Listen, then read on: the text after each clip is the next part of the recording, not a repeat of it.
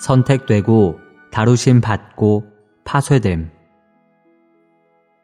26주 3일 아침의 누림 히브리서 12장 11절 모든 징계가 당시에는 기쁘지 않고 슬픈 것 같지만 나중에는 그것으로 훈련을 받은 사람들에게 평안을 가져오는 의의 열매를 맺게 해줍니다. 로마서 8장 28절 또한 우리는 하나님을 사랑하는 사람들, 곧 그분의 목적에 따라 부름받은 사람들에게는 모든 것이 협력함으로써 선이 이루어진다는 것을 압니다. 우리는 야곱에게서 누림의 방면을 보지 못하고 오히려 하나님의 다루심의 방면을 봅니다. 야곱은 너무 많이 빼앗았기 때문에 하나님의 손길이 항상 야곱 위에 있었습니다. 야곱은 빼앗았지만 그것은 하나님의 다루심을 가져왔습니다. 하나님은 야곱아, 너는 빼앗을 수 있다.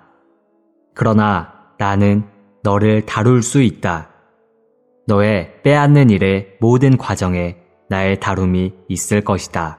라고 말씀하셨을 것입니다.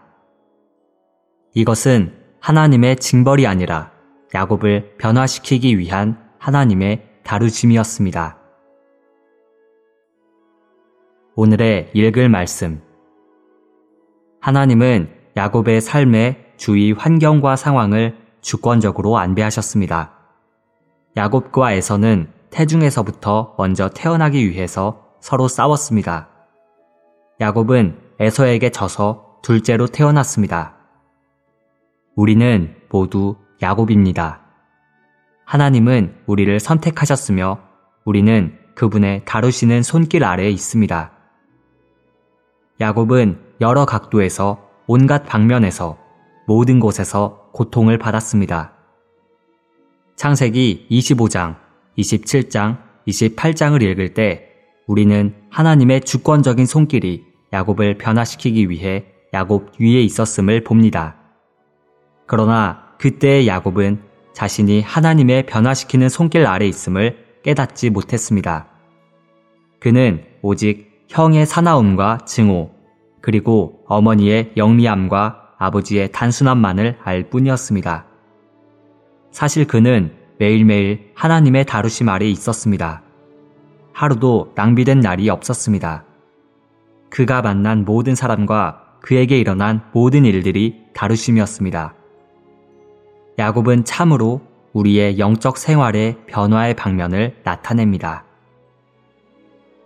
야곱은 하나님의 주권적인 안배 아래서 환경의 고난들과 하나님의 직접적인 다루심을 통해 변화되고 성숙되어 이스라엘이 되었습니다. 그러므로 그는 거듭나고 변화된 사람을 상징합니다. 야곱이 일생 동안 체험한 것은 성령의 징계를 대표합니다.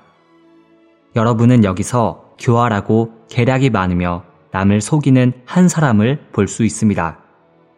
그러나 동시에 성령께서 한 단계 한 단계 그를 징계하시는 것을 볼 수 있습니다.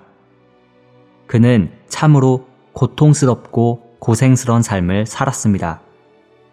이 모든 체험이 성령의 징계이며 총명한 사람이 받아야만 하는 연단입니다.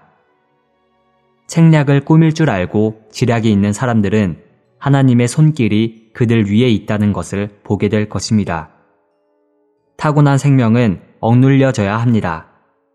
야곱이 일생 동안 체험한 것은 우리에게 성령의 징계를 보여주는 그림입니다. 성령의 징계는 성령께서 우리의 바깥 환경에서 행하고 계시다는 것. 다시 말하면 성령께서 모든 사람과 일들과 사건들을 안배하시어 그러한 것들을 통해 우리를 징계하고 계시는 것을 가리킵니다. 하나님께서 성령을 통해 우리에게 하시는 주된 일 중에는 기름 바르시는 것 외에 밖의 환경으로 우리를 징계하시는 것이 있습니다. 성령의 징계의 마지막 결과는 항상 우리를 허물고 파쇄하고 감소시켜 무가 되게 하는 것입니다. 바로 성령의 징계를 통하여 하나님은 우리의 옛 창조물을 완전히 허무심으로 그분의 새 창조물의 요소를 우리 안에 건축하십니다. 우리는 우리 환경 안에 있는 모든 사람이 우리의 선을 위해 하나님의 주권적인 손 아래 있음을 주님께 감사해야 합니다. 여러분은 자신에게 신실하고 믿을 만한 외삼촌이 있다고 말할지 모릅니다. 그러나 그러한 외삼촌은 여러분의 변화를 위해서는 그다지 도움이 되지 않을 것입니다. 우리는 이것을 보아야 하고 우리 환경에 어떤 것도 신뢰할 수 없다는 것을 알아야 합니다. 어떤 일, 어떤 사람, 어떤 상황도 신뢰하지 마십시오.